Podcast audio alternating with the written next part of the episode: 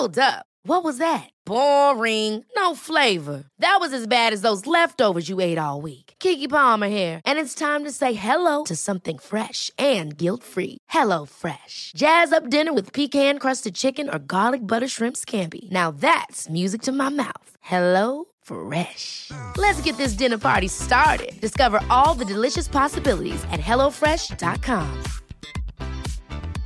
Selling a little or a lot? Shopify helps you do your thing however you cha-ching. Shopify is the global commerce platform that helps you sell at every stage of your business. From the launch your online shop stage to the first real life store stage, all the way to the did we just hit a million orders stage. Shopify is there to help you grow. Shopify helps you turn browsers into buyers with the internet's best converting checkout. 36% better on average compared to other leading commerce platforms because businesses that grow grow with Shopify. Get a $1 per month trial period at shopify.com/work. shopify.com/work. Millions of people have lost weight with personalized plans from Noom, like Evan, who can't stand salads and still lost 50 pounds. Salads, generally, for most people, are the easy button, right? For me, that wasn't an option. I never really was a salad guy. That's just not who I am. But Noom worked for me. Get your personalized plan today at Noom.com. Real Noom user compensated to provide their story. In four weeks, the typical Noom user can expect to lose one to two pounds per week. Individual results may vary.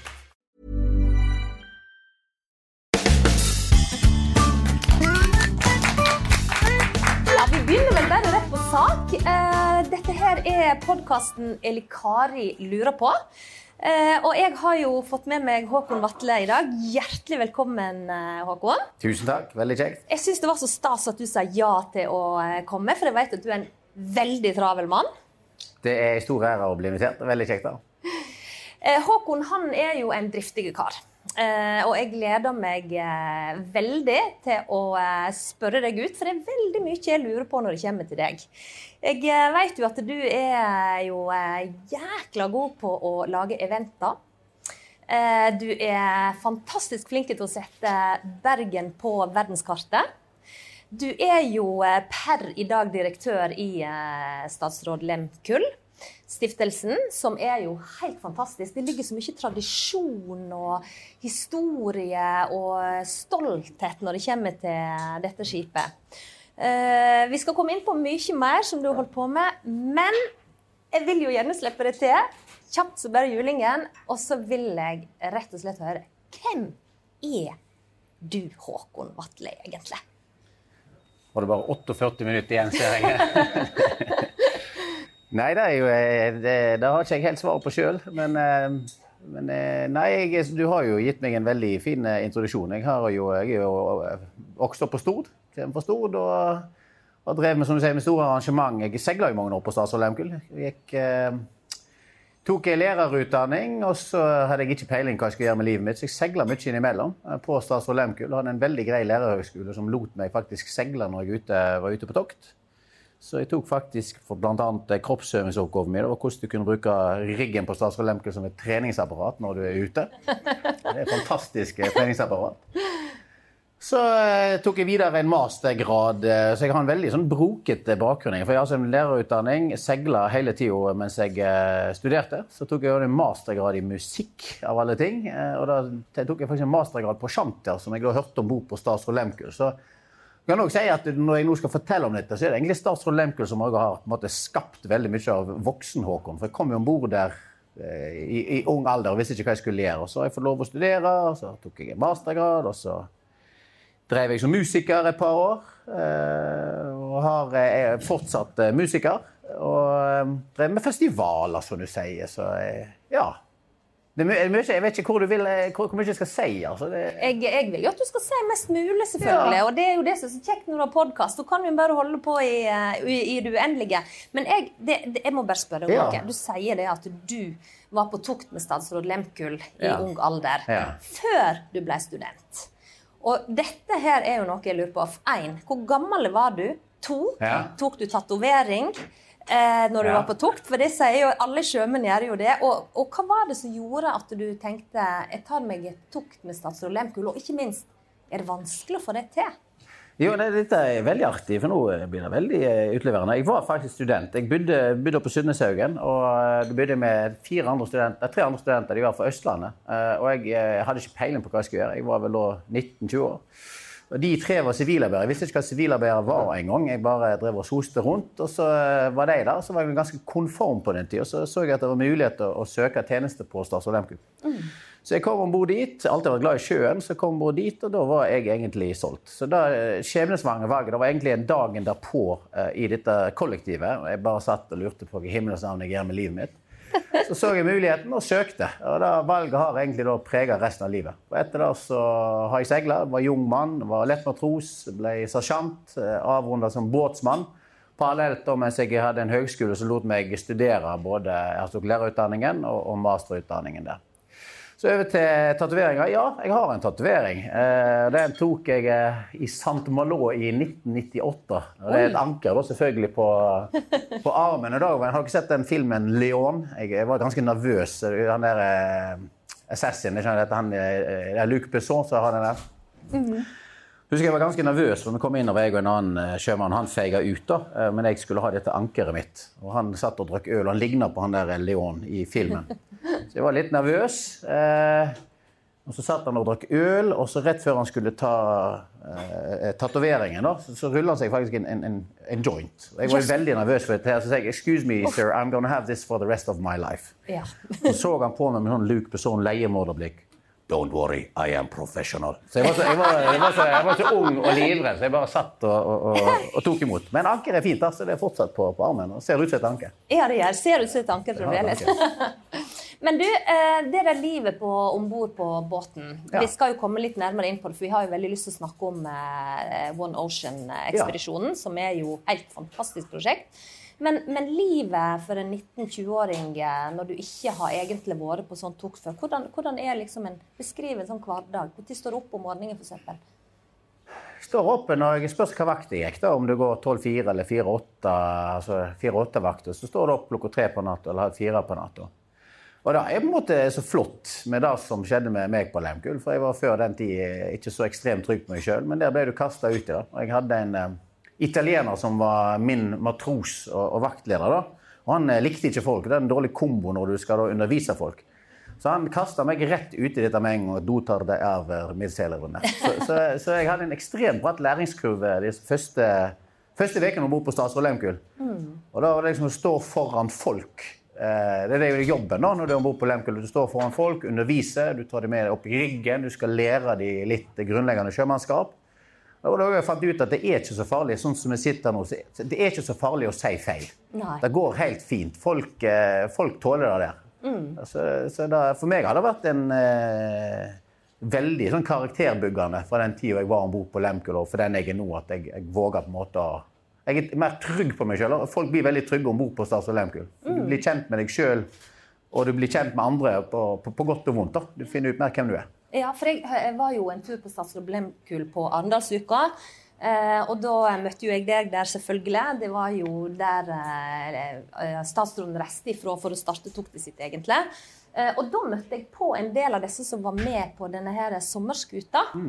Og noe av det første de sa til meg når jeg kom om bord, det var det at eh, de hadde hatt med seg en del unge gutter på eh, det prosjektet. Og de hadde kommet på eh, skipet om bord som babyer og gikk ut igjen som unge menn. Ja.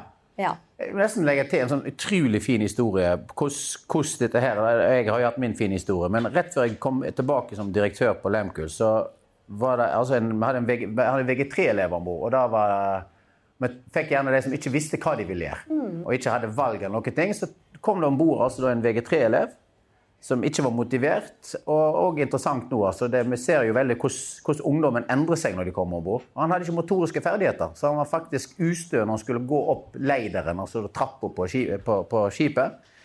Og han var livredd for å snakke. Og så kom jeg om bord eh, året etterpå. Da visste jeg at han hadde vært om bord. Da kom jeg tilbake som jeg skulle være med på tokt. Da hadde han vært om bord i ett år, og da var det sånn, fortsatt sånn gåsehudopplevelse. Da er det han som står da og instruerer 40 medselgere på dekk. Og det er han som tar dem med opp i riggen og er helt supervant og klatrer og forteller hvordan skal gjøre dette her.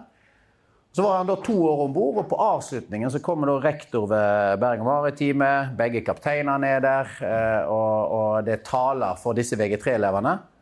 Og uten at uh, han har gitt noe varsel, så er det denne utrygge, stakkars gutten Det er han som reiser seg opp og da har en klar takketale for det han har fått lov å oppleve om bord. Så det er ganske sterkt da, å skjønne den reisen som denne gutten har vært og bord på. Han kommer om bord som usikker, og så er du et utrolig sterkt eh, sånn, altså skips, sk- skipskamerat. En støtter opp og en hjelper hverandre og en bidrar til hverandre og bygger, en bygger sjøltillit om bord på et skip. altså. Ja. Ja, det er som du sier. Jeg får jo nesten litt sånn eh, gåsehud sjøl. Jeg har jo en eh, 16-åring som ikke veit hva han vil. Det er Derfor var jeg litt nysgjerrig. For jeg tenker hm, kanskje jeg kan hive han ut på statsråd Lehmkuhl. For hvordan kom du Du sa du var der og besøkte, så fikk du lyst til å være med. Men hva er veien? Jeg må vite hva veien er. Men da skulle du bare sende, sende guttungen din på tokt. Eh, Ja. og rett og slett, Nå drar vi jo på mandag så drar vi fra Las Palmas til, til, til en måned vekke. der. Så jeg hørte faktisk en ungdom som har fått innvilga som sånn eh, faglig han, Ja. har, har fått, han har fått perm fra skolen til Ja, du, seile. Det er akkurat det jeg håper på for Nikken òg.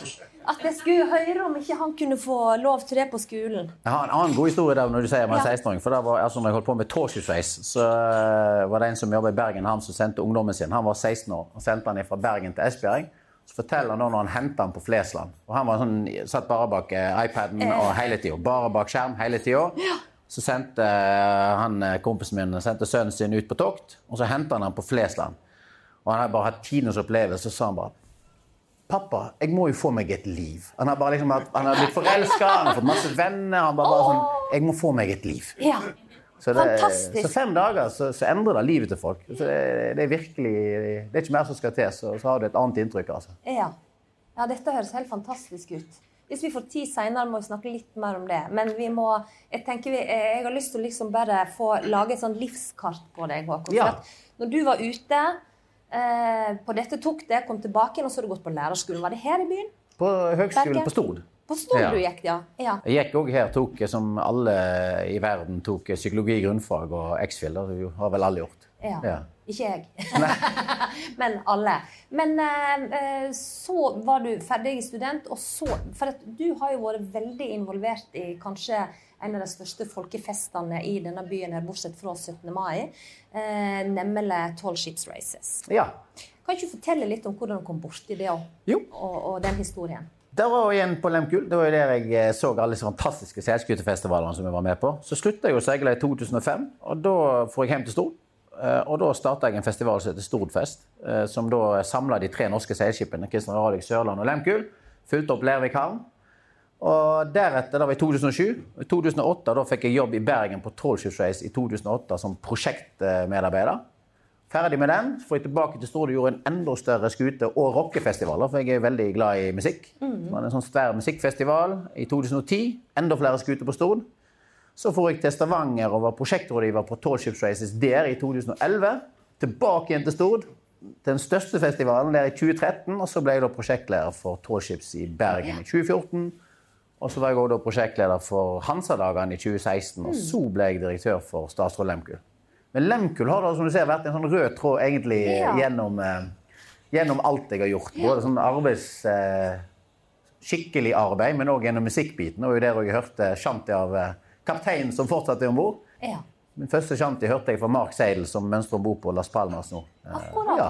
Så det er han, han møtte vi jo når vi var i Arendal, ja, faktisk. Så det er han som er skylden. Men er, du, er det stemmer det at du er en av meget få, kanskje den eneste, som har tatt, tatt doktorgrad på Shanti. Ja, det er gøy hvis det hever seg opp til doktorgrad nå. Det høres jeg god eh, Men det er mastergrad, Det altså. er mastergrad. Ja, ja, ja, ja, ja, men vi må jo bare Det kan jo hende det blir doktorgrad på sikt, da. Du vet Ja, det de, de er jo sånn god sjømann sånn. Du sier at en bris blir jo fort en storm når du går i land. Sant? Så det, ja. Ja, Men du, vi må snakke om framtida. Dette er jo Future Days. Og eh, klima, det er jo eh, veldig viktig. Kjempe i vinden, naturlig nok. Mm. jeg har jobba med værmelding i over 20 år. Vi kjenner jo alle på kroppen at det skjer noe. Mm. Det er faktisk ganske interessant å se tilbake på de 21 årene jeg har holdt på med værvarsling. Fordi eh, jeg husker veldig godt den første gangen jeg varsla 70 mm nedbør i Bergen. Eh, når jeg var på vakt. Og det var en stor sak eh, i nyhetene. Og vi lagde eh, til i studio en kvadratmeter sponplate, så vi da stabla sju eh, tiliterspann med, med regnvann oppå, for å vise folk da hva dette her egentlig handler om. Det året, det var i 2003, så ble det videregående skole sin matematikkoppgave. Jeg var jo stolt som ei høne, selvfølgelig, for at de hadde tatt det caset ifra værmeldinga. Og det var stor ståhei. Og jeg husker enda hvordan regnet rann liksom nedover på nøstesida den dagen. Jeg måtte jo ut og se på mitt eget varsel at det stemte, da. Mens nå, de siste kanskje åtte årene, så sier vi bare tui til 80 mm nedbør. Vi eh, rynker ikke på nesen når vi står og varsler 80 mm på Helgelandskysten f.eks. Det unormale har blitt det normale. Nå er jo du i bresjen eh, for et kjempestort globalt prosjekt som heter One Ocean-ekspedisjonen. Eh, hvor vi skal Vi, sier jeg, vet du, jeg er jo veldig engasjert i dette her, eh, selvsagt. Eh, samle inn alt mulig data fra alle havene våre. Og så forhåpentligvis skal det komme ut en del informasjon. Dette er jo framtida. Og jeg spør eh, som en innledning til dette Hvordan klarte du å stelle i stand det prosjektet? Hva var liksom motivasjonen og sånt Ja, jeg tror jeg kan si en god innledning. Jeg har jo brukt fem år på å planlegge det. Det er definitivt det største prosjektet jeg noen gang har eh, vært borti. Og det bare fortsetter å vokse. Og så litt som du ser, du, du har vært i 20 år i værmelding, og du ser hvordan ting endrer seg. Og liksom så, kanskje en sånn foranledning til hvorfor vi gikk inn for den One Ocean Expedition, at Statsråd Lemke har de siste 20 årene seila over Atlanteren. Og mine kapteiner de kan òg oppleve de opplever også endringene. De er, opplever også endringene, synes jeg. Det du før alltid har vært fast klar på at vinden er konstant, så er ikke han der lenger. Eh, og, og, og vindene og sjøene og strømmene altså de, de merker det sjøl på de 20 årene de er der. Så, samtidig som de også sier og Jeg var med på et par av de første atlanterhavskrysningene for 20 år siden. Man har alltid snøre ute over Atlanteren når det er fiskesnøre ute. Og Da fikk vi jevnlig gjennom ukene fikk vi doradoer, som, eh, eller fisk, som vi tok opp. Men Nå er det ekstremt sjelden det skjer, det vi heller ser oftere. Så vi har jo en utkikk som alltid om bord på Statsråd Lemku. Og det er nesten hver dag, uansett hvor vi seiler, så ser du makroplast. Ja. At også ute, i- ute i Atlanteren så er det da utkikken ser eh, egentlig mer enn liv. Så, så, så, det, så ser du, kan du se flytende plast. Og så er det liksom, Hvorfor da går vi inn på One Ocean Expedition? Da må jeg jo si at eh, Vi snakker om å være innovative og, og være grønne. Men jeg pleier å si at Statsråd Lehmkuhl vi har jo vært over 100 år der framtida ønsker å være. Vi bruker jo gjennom et år kan vi bruke inntil 70% av tida med vind, altså med vinden som framdriftsmiddel. Så folk spør hvordan er det å jobbe på et gammelt seilskip. Du kan gjerne si at et gammelt seilskip er mer- relevant nå enn noensinne. Vi er jo der framtida ønsker å være. Så var det det at eh, Som seiler så har jeg alltid drømt om en jordomseiling. Der alt mitt mannskap alltid drømt om en jordomseiling. Men vi skal ikke bruke Stas og Lehmkuhl til å ha en jordomseiling bare på gøy. Da skal det være en mening. Så da var det der òg da, for fem år siden å finne de kloke partnerne som kunne være med og løfte dette opp. Som en tidlig punkt så fikk vi med oss eh, det, det som å booke en festival. da. At du må booke en headliner. Får du Metallica eller eh, Iron Maiden eller eh, Kygo på toppen, så vil andre være med. Og Sånn fungerer det òg med, med et prosjekt. Det er det som finner headlinerne, så vil folk være med. Så fikk òg UB tidlig inn. og fikk Utenriksdepartementet tidlig inn. Jeg fikk en sånn intensjonsavtale med dem. Og så liksom var det å bygge opp steg for steg. Og så var det òg å legge seilingsruta eh, for hele ekspedisjonen. Det er jo 20 måneder ute på havet. Og legge den opp etter norske kommersielle interesser. Altså Hvor er det Norge òg har interesse for at vi kan kunne forsvare det. For det er en ekstremt kostbar eh, ekspedisjon for stiftelsen. Det er vi som står ansvarlige, og vi som tar en helt ekstremt skyhøy risiko på, på å gjøre dette. Så puslespillet har vært å få inn kontrahenter som f.eks. UiB, som tar over skipet over hele Stillehavsetappen. 17 uker, da har vi charter på det. Eh, Nansen-senteret skal ta over skipet i Mosambik, tar det ned til Cape Town. Havforskningsinstituttet tar over skipet i Cuba. Tar det via Nassau, Miami opp til New York. Sjøkrigsskolen tar over skipet ut av Sorene, ned til Rio de Janeiro. Rundt Kapp Horn. Polarinstituttet tar skipet opp langs Chilekysten. And so on and so on. Da. Så, så det liksom får dette puslespillet opp. Og så har vi da fått ekstremt mange gode folk. Vi fikk jo FN altså vi har, eh, Jeg tror jeg må nevne de som tidligere har vært med å bygge. Det er blant annet altså Peter Haugan og Edvard Widing og en, flere av disse har vært med helt fra tidligfasen og vært utrolig flinke å få tenning på det. Og har dratt i trådene. Som gjorde vi da tidlig søkte inn til IOC, eh, Intergovernmental Oceanographic Committee, om å la prosjektet One Ocean Expedition bli en offisiell del av FN sitt havtiår, som starta i år. Så fikk vi den òg på plass. Og som du ser, du ser at eh, tyngden i prosjektet vokser, og det blir større og større og større. Så det som er, altså, det er derfor vi sa hele tida at vi må bruke fem år. Jeg trenger fem år for å få dette til, før vi kan eh, la skipet gå ut. Så er det så kjekt nå å se hvor store bidragsytere som bl.a. sitter her, og som dere, at eh, prosjektet har vokst mye større enn hva vi trodde. Og det er så ekstremt sterkt å se nå at partneren tar så stort eierskap i det. Og akkurat nå sant, nå ligger skipet i Las Palmas. Vårt ønske har hele tida vært at eh, sant, skal vi ha unge folk med oss om bord. De får eh, utdanning om bord, opplæring om bord. Det er ulike kurs som foregår gjennom hele ekspedisjonen. Og at de havnene som skal skipet brukes til å fremme havnasjonen Norge, men òg se på bærekraftige løsninger. Og nå som sagt, så ligger skipet i Las Palmas, og der har konsulen eh, jobba nå. De har hatt one, uh, Norwegian Week nå i hel uke pga. statsråd Lehmkuhl. Som en foranledning, som en oppbygning, og i dag er, er Norges ambassadør eh, i Spania. Hun er, er landet i, i Las Palmas nå, hun er om bord på skipet, det hadde mottakelse i går. Så er det masse rundt tematikken om bærekraftige løsninger innenfor, altså både innenfor shipping, men òg mat osv. Så, videre. så det er gøy å se hvordan egentlig ballen ruller. Og vi skal over Atlanteren, og en av de største tingene som skjer der, vi skal feire jul i New York. Men der har da ambassaden og generalkonsulatet ut, altså utsatt avreisen vår med én dag. Fra den 4. januar så overtar Norge presidentskapet i Sikkerhetsrådet, i FNs sikkerhetsråd. Og Da vil de markere med å ta alle 15 medlemslandene sine ambassadører om bord på statsråd Lehmkuhl. Det er der de markerer det, og de skal ha samtaler rundt det og sitte i kapteinsalongen. Sånn liksom ruller, ruller prosjektet hele veien, og det er med å skape oppmerksomhet rundt, rundt ekspedisjonen. Så, så det er veldig det er utrolig spennende og, og ekstremt krevende å, å jobbe med, men det, det er veldig gøy å se altså, hvordan, hvordan det utvikler seg. Ja, det er jo fantastisk. Og når du sitter og forteller dette her, så blir jo jeg så stolt. For jeg tenker liksom at det, dette skipet fra Bergen blir så kjent over hele kloden, og at det på en måte skaper dette voldsomme engasjementet. Eh, og det er jo framtida vår vi snakker om, rett og slett. Men så er det jo det at jeg vet jo at det er en del forskere om bord på skipet til enhver tid.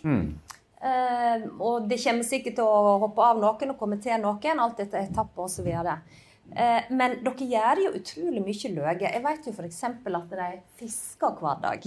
Kan ikke du fortelle om det? Hva, hva Jo, altså det er jo det også, sant? Vi har jo fått landslaget med av partnere innenfor akademi og forskning eh, og utdanning. Sant? Så Vi har Havforskningsinstituttet med, vi har Meteorologisk institutt, vi har eh, Nansen-senter, Polarinstituttet, NIVA, Høgskolen Vestlandet, UiB eh, og, og håper ikke jeg har glemt, jeg har sikkert glemt noen. Men som de siste tre årene har vært med å utvikle statsråd Lehmkuhl til et forskningsfartøy.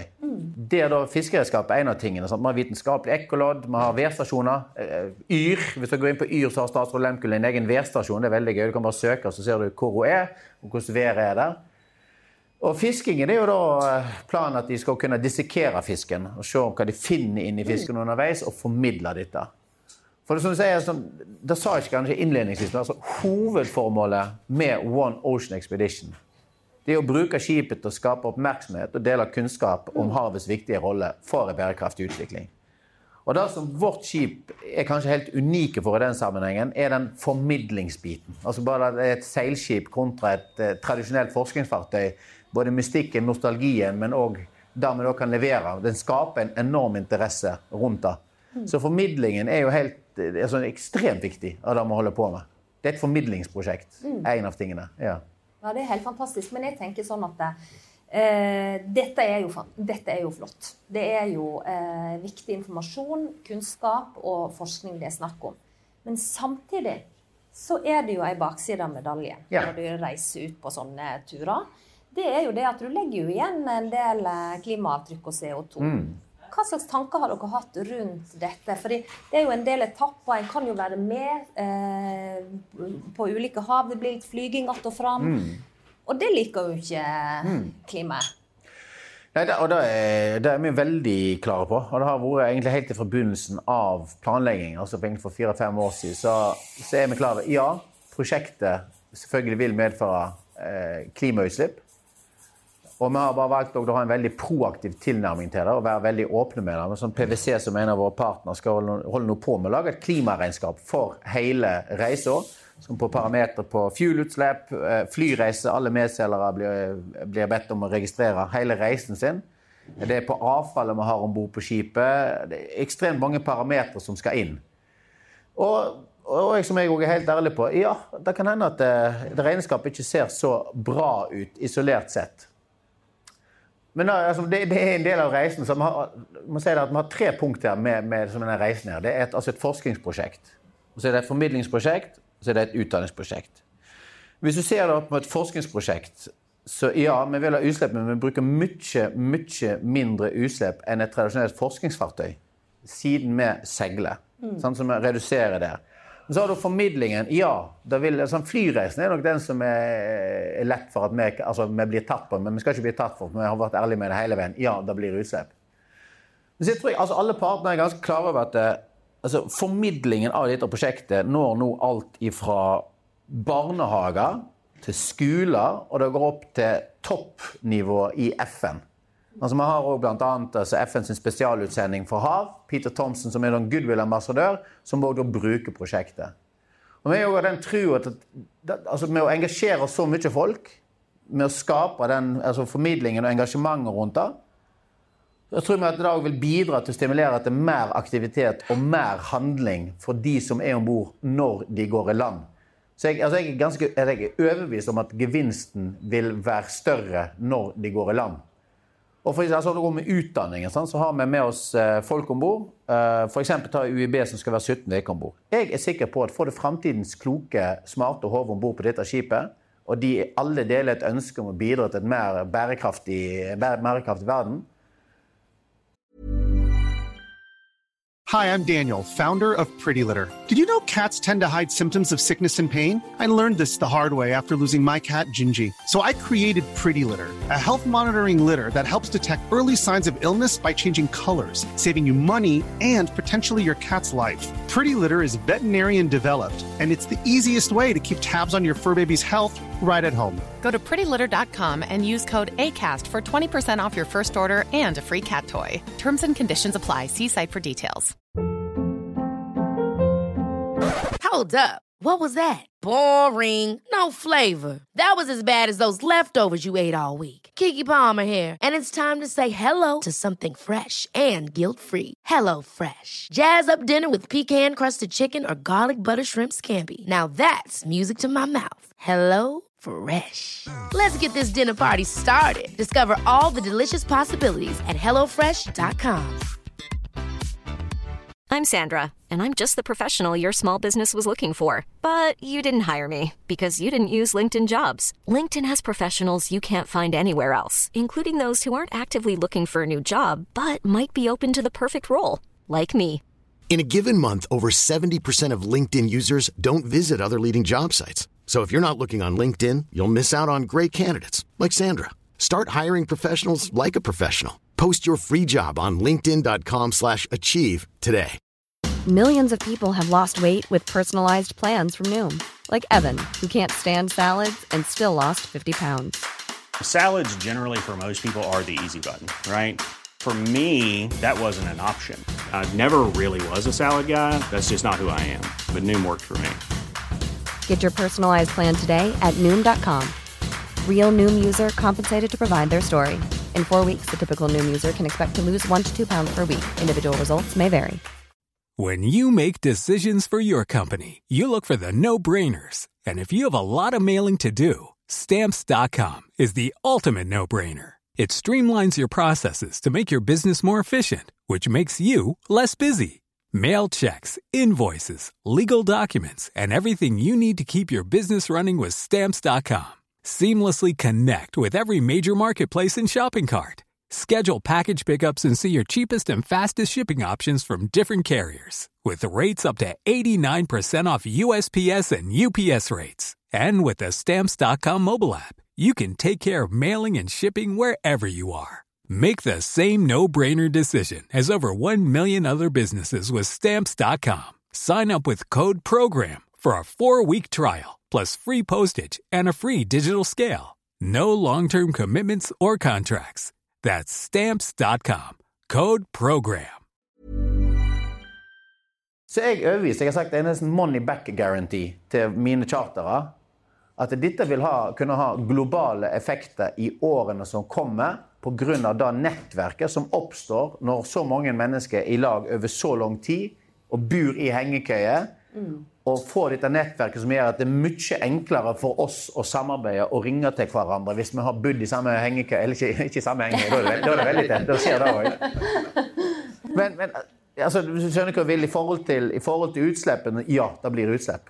Ja. Men vi kan forsvare den forstand at jeg tror engasjementet vi skaper og formidlingen vi skaper, vil stimulere til mer handling. Og at i summa summarum så vil, så vil, eh, vil gevinsten bli større. Men jeg skal lov å legge til der, sant, som er relevant, at akkurat nå har vi kasta i land den nederlandske sjøkrigsskolen. De har seila med oss nå. Jeg synes det er litt poeng oppi dette her. eh, Om man har i 20 år med den norske sjøkrigsskolen, de bruker det som sin lederopplæring, så får vi altså den nederlandske sjøkrigsskolen om bord. Og er ikke det et tankekors når vi i Norge er født med ski på beina? I, i, i Nederland så er de født med seilski på beina. Likevel så velger de statsråd Lemkul. Så sier de da at eh, jo, det er mange store seilskip i Nederland. Men de har lugarer. De har tomannslugarer, de har firemannslugarer, de har seksmannslugarer. Om bord på Stars Lemkul har vi to store rom der det er opptil 135 stykker som sover i hengekøye. Så sier de òg blant altså nederlenderne at eh, de tror, og jeg skriver gjerne under på det, jeg òg, at framtidens ledere Det er ikke nødvendigvis den rette akademiske utdannelsen som er den viktigste egenskapen for framtidens ledere, men det å kunne ha sosial kompetanse. Og det er å kunne omgås folk og være med folk og skjønne at du er en del av noe større. Så, det er sånn derfor, så jeg, jeg trenger ikke bruke så mye tid på egen hånd og se at eh, dette er relevant. Når jeg har to sjøkrigsskoler som bruker det for sin lederopplæring, og de ser òg de har målbare verdier på det som skjer etterpå. Det nettverket som oppstår, det samholdet som oppstår, og hvordan en da kan samarbeide lettere. Så hele Media City Bergen burde jo vært på tokt med Ja. Det er helt, helt alvorlig. Hører dere? Herman på tokt. Men det er jo faktisk mulig å eh, håper å si, eh, melde seg på. Ja. Eh, på tur Ja. med Statsråd Blemkull på de ulike etappene. Hvordan gjør en det? Altså, det er jo ei dere har jo ei webside som heter One Ocean. One Ocean Expedition, ja. Ja. Den er forresten veldig, veldig fin, så jeg anbefaler å, å gå inn og kikke der. Um, og det uh, Der er det jo alt ifra dagliglivet, fra, altså historier fra den første natta, eh, osv., osv. Og og det er jo spennende å få ta del i en sånn der hengekøyeopplevelse, for å si det sånn. Eh, Men hvordan, eh, eh, kan en få lov å være med eksempel, over til New York? Jeg fikk noe voldsomt lyst til å være med og feire jul oh. der borte. Nå da, hva, hva, hva gjør vi for å få lov å være med på nå? Du, eh, som sagt har jeg brukt, brukt fem år på å gjøre dette. Og, og hovedjobben er å få, få chartere på de fleste etappene. Og så er det noe, altså En charter det er det enten en folkeskole, kjøkkenskole, Universitetet i Bergen, HI osv. som legeskipet. Da er det de som disponerer det. Så da må du først snakke med deg og bli med på deg. Ja. Men så har vi en del å åpne kommersielle tokt, der hvem som helst kan være med. Så for eksempel nå på søndag, mandag, så kaster vi oss fra Las Palmas på et åpent tokt, 30 døgn i sjøen, over Atlanterhavet, inn til Curacao. Og Da er det faktisk 119 stykker som eh, skal være med på det toktet sammen med vårt mannskap og seile over. Og det er hvem som helst som kan være med på dette. Ja. Neste åpne tokt Nå er jeg utsolgt opp Karibia. Vi skal gjøre Curacao, Jamaica, Cuba. Neste mulighet blir faktisk eh, nå eh, fra Puerto Montt eh, opp til Valparaiso i Chile og rundt Kapp Horn ja. i, til neste år, i april. Oi, spørs om det må være noe for meg, da. Ja, du som er glad i vær, så er det Ja, Kapp Horn virkelig, virkelig biten, altså. Ja, Men hvordan er det når du er med på et sånt charter, du, altså 30 dager på en Ja. destinasjon? Må jeg liksom bidra med arbeid på skipet da? Du går sjøvakt om bord. Så du, Ja. du vil da f.eks. gå inn, eller hvis alle dere mønstrer på, så vil dere bli satt inn i en vakt. Så er det matroser som eh, lærer dere opp i alt. Du trenger ikke å vite noe ting om sjøen. Og da går, Når du går i sjøvakt, så la oss si du går 8-12-vakter. Så er det 8-12, da er det- Hvis dere er 8-12-vakter, så er det dere som drifter skipet. Mens de andre kan ligge og hvile, så er det matrosene som forteller hvordan du skal ha det tauet, opp og kast loss det seilet. Du må stå utkikk, du blir stående til rors på skipet og seile skipet. Jøss. Og så får du undervisning underveis. eh, Og det er den vakreste seilasen du kan gjøre, det er å krysse Atlanteren. Ja. For da er det noe vi mennesker har godt av, og det merker jo dere som sitter her helt sikkert på, på dette bygget her, som er full av teknologi og kjenner på stressen. Det er det jeg savner mest fra den tida jeg seila om bord på Lemku, det er å krysse Atlanteren. For da mister du dekning. Og det er en sånn anti, altså sånn detox eh, av, av stress. Og du får de gode samtalene, og så har du her, den stjerneklare himmelen. Det høres ut som sånn seilskuteromantikk, men det, Ja. over Atlanteren så får du gjerne passatene. Og da, altså det, det en, jeg får nesten gåsehud av det, for jeg savner det sånn eh, det der å være ute på havet, og så går verden sin egen gang. Og du får de gode samtalene. Det blir et eget samfunn om bord, eh, og så kommer du til land etter en måned. Og som jeg sa alltid, at det, det går helt fint. Når du åpner avisene eh, når du kommer til land, så er det same shit, different name. Ja. Så det, det går greit. Alle Ja. klarer det å være vekke en måned. Ja, det gjør jo det. Men, eh, men samtidig, når du går og trør ut på dette skipet, da, det, eh, så er det nå aldri i ro. Altså Det Nei. beveger seg jo hele tida. Hvordan eh, håndterer en det med eh, Altså, Blir en ikke litt sånn tussete av at det aldri du Du må liksom hele tida Du må jo få veldig god sånn core-muskulatur, for du må jo hele tida balansere rundt omkring der. Hvordan opplever en det på en måte? Nei, det er jo, På den etappen de skal på nå, så er det jo veldig fine seilaser. Men selvfølgelig så er det mye sjø. Og så er at Kapp Horn er utfordrende med sjø, men Nordsjøen her er nesten like gal. Altså. Det er ekstremt krevende sjøforhold her. Men Statsråd Lehmkuhl er òg et ekstremt sjødyktig skip. Og blir òg bygd i 1914 i Tyskland, underrigga som et skoleskip. Vil si at hun tåler mer juling enn andre seilskip. Så vi kan ha mer seilføring oppe. Riggen vår tåler mer seilføring. Så hun er veldig god på det. Og litt tilbake til hengekøyene. Så er det det som er fantastisk i dårlig vær. Så er det da å ligge i hengekøya når du seiler, så er det jo gyrostabilisert. Så med mannskapet, med, med, når jeg var mannskap, så sov vi jo i egne lugarer, i faste køyer. Ja. Og i skikkelig dårlig vær så er det ofte sånn at da går mannskapet heller ned i hengekøyene og legger seg ned med medseilerne. For så det er helt naturlig. Du, du, du ja, blir jo gyrostabilisert når du ligger der. Og du blir mindre sjøsjuk. Ja, for det var det som var neste spørsmålet mitt. Ja. Eh, at eh, det jeg har hørt rykte om at det går an å bli sjøsjuk, og så blir du bare rett og slett aldri frisk igjen. Stemmer det? Veldig, veldig veldig få. Det er alltid noen som blir sjøsyke, men stort sett så går det der over etter et døgn. Unntaket er jo kona til eh, kaptein eh, Mark Seidel. Det, er definisjonen på true love. Hun var forpleiningsassistent om bord på Lemkuhl og var konstant sjøsjuk i tolv år. Men det, det, det er definisjonen på kjærlighet, altså. Ja, det er jo helt Så, eh, men ellers så går det der stort sett fint over. Og så blir du vant med det. Og så blir det heller at du blir landsjuk når du går i land. For da, da gynger jo beina dine. Og... Så landsjuk, det har jeg aldri hørt om. Altså, ja, du blir ikke kvalm av det, det er bare at du føler at du hele tida beveger Ja. Og litt, jeg synes det er veldig interessant med sånn seilskutehistorikk og oppi dette. da, eh, Og i sånn miljøperspektiv. sant? De Seilskutesjøfolkene var jo veldig skeptiske til damp og motor. For det var mot Guds natur å kunne gå imot naturen. sant? Altså du, Et seil, da jobber du Det er det som har fått med seilskip. Da, når du seiler, så, så, så jobber du jo med naturen. Ja. Du krysser, du kommer deg opp og beveger deg oppover mens en en maskin dunker. Ja. Og det er det sier, altså, Hvis du skulle hatt valget mellom å være på et eh, tradisjonelt eh, handelsflåtefartøy eh, kontra et seilskip når det er dårlig vær og vinden er fordelaktig, så ville jeg ha valgt et seilskip. For du, du beveger deg på en helt annen mjukere måte kontra da, så stampe, og da blir du sjøsjuk. Ja, ja, ja. Så bruker du mye fuel i motvind. ja, det liker vi jo ikke. Nei, det liker vi ikke. Ikke i det hele tatt. Men du, apropos det med vind, altså seiling. Da må jo du ha seil, selvfølgelig. Ja. Eh, og så snakker du om dette her med når du var eh, student. Ja. Så lagde du ei oppgave på hvordan du skulle bruke dette her. Det, det, det, det, det, det satt jeg og rugde litt på. Ja. Er? Er Bare klatring, da, eller hva? Ja. Jeg klatra nemlig opp eh, på Den sorte dame i Dyreparken Ja.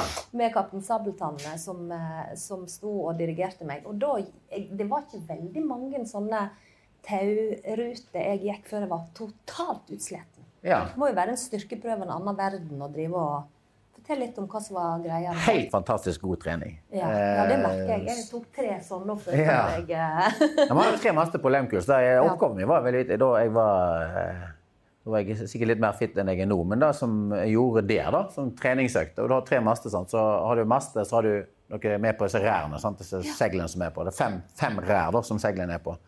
Så det jeg gjorde da, var å gå opp, ut, opp, ut, opp, ut, opp, ut, opp, ut på ene sida, ned, ut, ned, ut, ned ut på ene sida, og så får du rett opp og rett ned. Så du fikk òg hjertepumpe i gang. da. Så gjorde du samme på stormasta. Opp, ut, opp, ut, opp, ut, ned, ut, ned, ut, ned, ut, og så rett opp og rett ned. Og så gjorde du det samme på mesan. Så sånn ca. 40 minutts økt, så er du helt pumpeblåst. Jeg Og så får du brukt absolutt alle musklene i kroppen Mm. Det er jo helt fantastisk, og, og ganske lite belastning ut av det. Så det, det er jo et helt utrolig flott eh, treningsapparat. Og så Samtidig så får du overholdt riggen. sant? Jeg var jo da og sjekka hvordan riggen var. Du se om det var en sjakk eller et eller annet der. Ja, ja, ja. Men du, eh, hva skjer hvis du detter ned? Ja, skal vi snakke om det? Ja. Nei, Nei, for du kan jo gå dette om bord og sånn. Hva, Ja, hva? det, det, det er veldig fint at du sier det. Altså, Statsråd Lehmkuhl har seila siden 1914. Er 107 år gammelt. Vi har ingen dødsfall. Folk som har falt ned fra riggen, med ett unntak. og Det var i 1986, natt til 17. mai. Skipet lå ved kai i Bergen, og noen snek seg om bord ulovlig. Så det var liksom ingenting av driften på det. Men vi er også det seilskipet i verden som har flest ungdommer om bord i løpet av et år pga. den driften vi har. Så den sikkerhetskulturen om bord på Stas og Lehmkuhl altså Statistisk sett så, så har vi jo det, det er en helt vanvittig statistikk vi har på akkurat det. Og det er det som tror jeg er flott for altså Hvis dere skulle komme om bord på Lehmkuhl, så er det det som jeg tror er ekstremt bra for, for, eh, for sitt sjøl- sjølbilde. At du blir utfordra. Men du, Eli, hvis du kommer om bord, så er det som sier det er frivillig. Men du, vi oppfordrer dere til å være om bord, for vi trenger folk opp i riggen. Men det er, det, det du sjøl som tjener begrensningene på det. Og det er da jeg tror er altså den, den mestringsfølelsen folk får når de da har kommet opp i riggen og gått over der og kasta loss et segl. Du bare ser hvor ekstremt stolte de er når de kommer ned igjen. Det, det, det er den som er flott. Men du, du merker det sjøl. 'Dette klarer jeg ikke.' Nei, men da går du ned igjen. Ja. Det er ingen tvang på det. Må jeg òg legge til det, Når jeg seiler på Lemkul, så Jeg tror jeg kunne gjort det ennå hvis du tar statistikk på det. Vi hadde masse folkehøyskoler som seiler med oss. For å sette litt på spissen, så var det for karene som kom om bord og øy, skal opp i riggen. Det går så fint. Så det er gjerne de som er pinglete. Og damene jeg tror jeg helt, helt sikkert ganske statistisk sett, så tror jeg altså damene er mindre redde for å gå opp i ryggen enn karene. Å ja. Det er litt artig, altså. Det husker jeg flere ganger påpeke at, eh, at damene har min, altså, virker som en mindre høydeskrekk enn en, en menn. En Altså. menn, ja. Dette er bare en påstand. Ja, men En påstand, ja. Men du opplevde, du ah. opplevde at de Ja, ja, ja. ja, ja. ja, veldig ofte. altså. Det som så ikke. Og så veldig gøy at de kommer om bord bråkjekke Det er jo klassisk menn, da. Veldig ja, bråkjekke. ja. Ja. Og så pingler de ut. Ja, så pingler det ut. Ja. Men en annen ting eh, eh, med dagliglivet om bord, det er liksom det der med, mat og sånn. Ja. Eh, hva, fordi at det, På et sånt gammelt skip jeg ser ikke for meg at det er så veldig sånn moderne Hvordan oppbevarer dere mat? Hvor mye mat må dere ha? Sånn som når du sa det var 119 Ja. stykker som skal være med i mange dager uten, altså, eh, til havs. ja. Hvordan organiserer dere den biten? Det er store busser om bord. Eller ikke stor buss, men det er fantastisk busser. Og fantastisk eh, forpleiningspersonell om bord. Og der òg. Det er jo veldig viktig sånn bærekraftperspektiv. Så har jo sjømennene vært kjent for å være veldig gode og nøysomme med hvordan de gjør ting. Og dette er òg en del ting med altså, Nå, nå vi jo, får vi jo eh, supplies om bord i Las Palmas som skal vare i en måned. Så alle får fantastisk god mat. Det er frokostbuffé, det er lunsjbuffé og det er fantastiske middager. Så du- de klagene vi får, er at folk legger på seg. Å ja. Så det er, det er veldig god mat. Men det er òg som, som er også interessant nå å se med skipet, at nå er det jo mer krav om å legge inn mer vegetar. Det er sånn litt gøy å se hvordan, eh, mat, eh, matholdningene endrer seg. Og så det, blir det ikke kasta mat. Det blir veldig lite mat som blir kasta på Lemkul. Er det mat igjen til øverst etter middagen, så er det da du får til frokost eller oppvarme eller til lunsj, da, i tillegg til det andre. Ja. Så, de, så det er mye læring å hente der òg, fra, fra et seilskip. Der har du ikke sånn med vannbruken at, du, kan, du kan ikke la vannet stå hele tida. Det fokus på det. At får, det er en fantastisk bevisstgjøring. For et skip er klisjeen med alle i samme båt. Det er verdens beste, mest effektive middel å vise at vi er en del av et samfunn. For det er kanskje det vi i dag. glemmer. Altså at vi sitter med glemmer, Det er så individsentrert samfunn vi lever i nå at du glemmer at du er en del av noe større. Og det er derfor jeg sier at der Får du om bord på skip, så ser du plutselig at dersom ikke du tar ned hengekøyen din når du eh, skal på vakt, så er den hengekøyen din til forstyrrelse for alle andre. Hvis ikke du tar vekk pletten din eller fatet ditt etter at du har spist, så vil enten sjøen gjøre at den knuser og vært en sikkerhetsrisiko for dine andre kompiser og, og venner. Det, er, sånn- det er jo så ekstremt elementært, men det er kanskje noe jeg, som jeg tror at vi har mista mye på veien med samfunnet nå, da. Ja. Ja, vi tenker jo ikke i det hele tatt på disse tingene Nei. på samme måte. Så det er jo sikkert en veldig fin skole å gå for, sånn som Nikken, da. Ja, det er det, altså. Det er holdningsendrende. Ja. Ja. Ja, det er jo eh, veldig interessant å tenke på. Men eh, når du sier det der med bærekraft, Ja. eh, tilbake til det med bruk av fuel og sånn. ja. Du har gjort deg dine erfaringer, og de som seiler på Statsråd Lehmkuhl over lang tid, har sett at det har vært en endring i vær og vindene, Mm. først og fremst. Har du noe statistikk, eller kan du fortelle oss noe om hvor eh, stor prosent av en tur over Atlanterhavet klarer dere å gå for egen maskin med vinden, altså? Mm. Og hvor stor del må dere eventuelt eh, bruke motor på? Ehm, jeg kan ikke si altså, i, I løpet av et år så har vi sånn, i snitt så kan vi opp til 70% seilingstid. Ja. Men det er jo, det er jo helt væravhengig. sant? Og litt tilbake til One Ocean Expedition for at vi også skal kunne forsvare det og ha minst mulig fuel. Som har hatt noe som kapteinene kaller for sustainable route planning. Så vi har en låg snittfart. En mye lavere snittfart enn vi ordinært har. Altså, jeg tror vi ligger på mellom en fire eller ja, fire, fire-fem knop på å seile fra f.eks.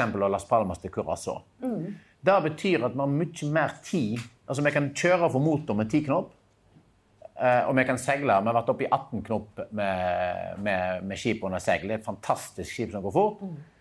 Men når vi har sustainable route planning, så gjør det at vi kan leke mer med vindene og i lengste grad vente før vi starter motoren.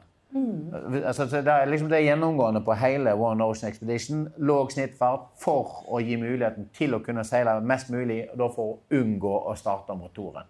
Men får vi motvind, og det er jo på en måte en del av tingene som, som vi skal være åpne på. Får vi motvind, så kan, da må vi starte motoren. Ja. Og da bruker vi mer fuel. Er det stampesjø, så, er, så, vil vi, så vil du se Og alle kan gå inn. Går du på akvariet nå, som har et One Ocean Expedition Live Center, så har de et par en, en, eh, fra skipet vårt noe som heter Vessel Insight, der du til enhver tid kan se hvor mye fuel vi bruker. Og det er liksom, Dette skal vi bare være åpne på. Men det er også greit å kunne forklare folk at oi, se her var det masse sjø. Da kan du se på været. Og da kan du se på været, da kan du se på bølgene. Og så ser du at vi driver kommersielt. Så forklaringen er at vi er nødt til å starte maskinen for at vi skal komme til Cuba for å skifte mannskap og få nye folk om bord. Men du, når du sier når vi kommer til Cuba eh, Det er jo 35 havner en skal innom i løpet av eh, denne turen. Og da har det i hvert fall eh, blitt meg fortalt at da skal det skje Du var jo så vidt inne på det i stad òg, dette med New York, og at Ja. en eh, nå har de fått besøk av eh, eh, eminente personer eh, i havna. Og så eh, Hvordan planlegger Er det noe sånn en på en måte et samarbeid med den havnebyen en kommer med. Hvordan har dere liksom planlagt de ulike temaene og, og arrangementene når dere kjører i havn? Takk for veldig gode spørsmål. Veldig, jeg tenker ikke på det. Men eh, vi har nesten hver uke nå så har vi møte med eh, ambassadene og utenriksstasjonene. Så Denne veka har vi hatt med Manila, vi har hatt med Maputo, neste uke har vi med Shanghai og Singapore. Og Det har vi hatt nå i egentlig en toårsperiode. Og spesielt nå for de forestående havnene så har vi det som kommer nå eh, i høst. Så har vi det bygd opp, og nå har vi hyppig nesten vekentlig møte med Da er det med f.eks. Jamaica neste uke, så har vi møte med konsulen og jamaicansk utenriksdepartement og våre partnere som er interessert, Norsk sjømatråd. Så det, blir da programmet bygd opp i lag blitt bygd opp i lag over en toårstid. Så det er UD eh, har gjort gjerde og har gjort en fantastisk jobb da, for å legge til rette slik at du må få god kaiplassering i havnen. Ja, Altså. Én ting er å drive på jordomseiling, men det er kjipt å komme til New York og ligge på et oljeraffineri, Ja. som mange gjør. Ja.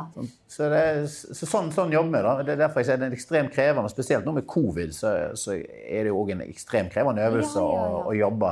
Men da er det røtter på myndighetsnivå som da UD hjelper oss med. Ja, Der var dere jo veldig flinke i Arendal, for da var jo jeg så heldig å få lov å komme. Og da eh, var det veldig strengt. Og da fikk jo jeg først høre at jeg, kunne få lov å overnatte på skip. Og gleda meg jo storveis til det, men så Ja. var det pga. covid. Ja. Så ble ikke det lov likevel, fordi en er Ja. livredd for mannskapet, og ikke minst å dra med seg smitte. Ja. Men hvordan forholder dere dere til For det er vel sikkert litt ulike eh, regelverk i ulike havner.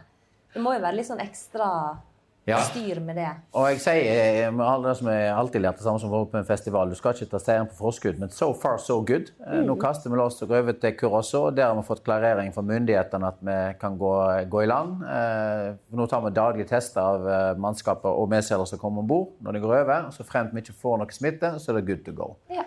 Så får vi jobbe med Jamaica. Det er liksom tida i sjøen og for å si tida i sjøen som karantenetid. Ja. Så det ser ut. Tallene på Jamaica går ned. Cuba har jo vært den største utfordringen. Og politisk så er det en krevende øvelse. Vår globale skipsagent hjelper oss i alle havnene utenom Cuba, for de kan ikke være der. Så der er det ambassaden som har hjulpet oss. Og de har jo utvikla sin egen vaksine. Å ja. Eh, Og der har jo den, så det er jo det politiske der òg. Godkjenner de europeiske vaksiner, godkjenner vi cubanske. Men nå løsner det seg. Så, så det er et kappløp med tid, men tiden spiller foreløpig veldig på lag med oss. Cuba åpner ei uke før vi kommer dit. USA åpner opp eh, tre uker før vi kommer dit. Tallene på Jamaica går ned nå, og så cruiseanløpene er begynt, så vi får komme inn der. Så det er sånn snirkling som har vært heldig med, med timingen av ruteplanleggingen. Jeg er glad vi ikke skal til Asia nå. Mm. Det, det har vært helt håpløst. Manila, Singapore, det har vært helt, vi har ikke kommet inn en plass. Nei. Men du, eh, nå ramser du nå opp forskjellige plasser, og da tenker jeg Ferda skal jo ende i Bergen, selvfølgelig. Ja. Inn Vågen og greier og greier. Kan du si litt Ja. om hva som er opplegget da? Det er så kjekt. Eh, Jeg kom nett heseblesende her fra et eh, møte som byrådslederne inviterte, der et av eh, temaene var One Ocean Week. Så nå skal vi ut i 20 måneder med fantastiske gode bidragsytere, bl.a. dere og huset her som har bidratt med masse ekspertise for å gjøre ekspedisjonen tilgjengelig. Vi skal ut og lære av andre. Vi skal jo ikke rundt og si hvor utrolig flinke Norge er, men vi skal få best case fra landet vi besøker i. Når vi kommer tilbake eh, etter 20 måneder, så kommer vi inn til Bergen lørdag 15. april 2023. Og da har altså da Bergen kommune og Vestland fylke, eh, og den snakket vi om i dag, da tar de på seg vertskapsrollen, og det blir altså One Ocean Week. Så vi har da invitasjoner i alle havnene vi drar til, og det blir da høgnivåmøte. Så The Ocean-konferansen som pleier å være i september, de flytter eh, sitt arrangement til den uka. Universitetet i Bergen legger sin bærekraftkonferanse til den uka. Havforskningsinstituttet har allerede fått en sånn internasjonal forskningskonferanse som de legger til den uka. Og jeg regner med at alle, vil bli oppfordret til å bruke uka til å ha masse parallelle sesjoner på det. Så det er jo helt fantastisk. Ja, det høres jo også perfekt i april. Da bruker det statistisk sett å være ganske fint vær i Bergen. Ja. Og det er jo viktig. Ja. Sånne, ja. Og da er jo teknologien her som blir formidla. Det vil òg være en ting å vise, vise fram. Da. Så det, og dere, dere er jo om bord. Huset her er jo om bord, så det er veldig kjekt. altså. Så kjekt. Men hva tenker du om eh, dette her med at en eh, eh, ser på Bergen som en eh, eh, sjøfartsby? Havby. Havbyen, ja. Ja. Det er jo det en prøver nå å danne et omdømme og bygge opp eh, Ja. Bergen som en havby. En har jo veldig mange aktører med på laget, bl.a. Eh, Akvariet osv. Ja. Ja. Hva er liksom visjonene framover? nå er jo det One Ocean, og det er jo fantastisk allerede. Men Ja. eh, hva er visjonene sånn framover på det? Det, jeg kan ikke jeg den rette til å svare, jeg kan heller synse. Da jeg er Ja. veldig opptatt av, One Ocean Expedition er ikke et bergensprosjekt, det er et nasjonalt prosjekt. Mm. Vi har store nasjonale partnere, eh, og det er Norge på havet. Ja. Eh, Og vi trenger ikke å si at statsråd Lehmkuhl er fra Bergen, det vet alle. Mm. Så det er på en måte heller en bonus å komme i sidestykket. Det, det, det er veldig viktig, da. Men det er jo fantastisk fint at skipet kommer tilbake til Bergen. Og dette er min personlige mening. Altså, ja, havbyen Bergen. Det er klart Bergen er havbyen. Men jeg, altså, Jeg er jo musiker òg, sant. Og, og, og så spør eh, folk spør meg hvordan gikk den konserten. Så sier jeg nei, da må du spørre publikum om. Ja. Og da tror jeg kanskje jobben her i Bergen at det er ikke vi i Bergen som vi er havbyen Bergen. For da sitter de i Ålesund og Trondheim og sier gud hvor de breler seg. Ja. Vi må heller gjøre våre ting her. F.eks. en One Ocean Week, tror jeg. Og ikke skrike etter havbyen Bergen, men vi skal bare invitere alle inn her.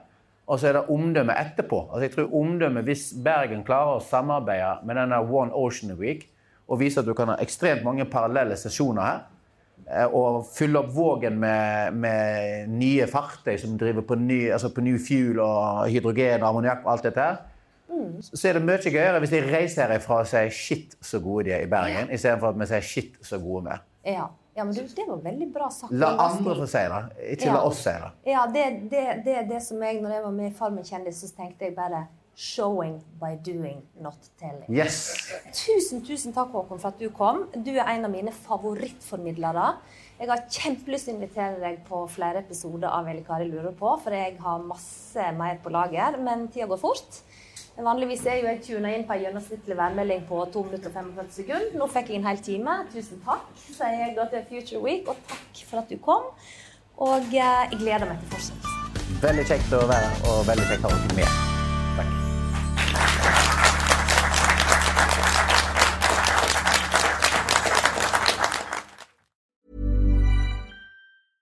Ever catch yourself eating the same flavorless dinner three days in a row? Dreaming of something better? Well, HelloFresh is your guilt free dream come true, baby. It's me, Kiki Palmer. Let's wake up those taste buds with hot, juicy pecan crusted chicken or garlic butter shrimp scampi. Mm. Hello Fresh. Stop dreaming of all the delicious possibilities and dig in at HelloFresh.com. Let's get this dinner party started.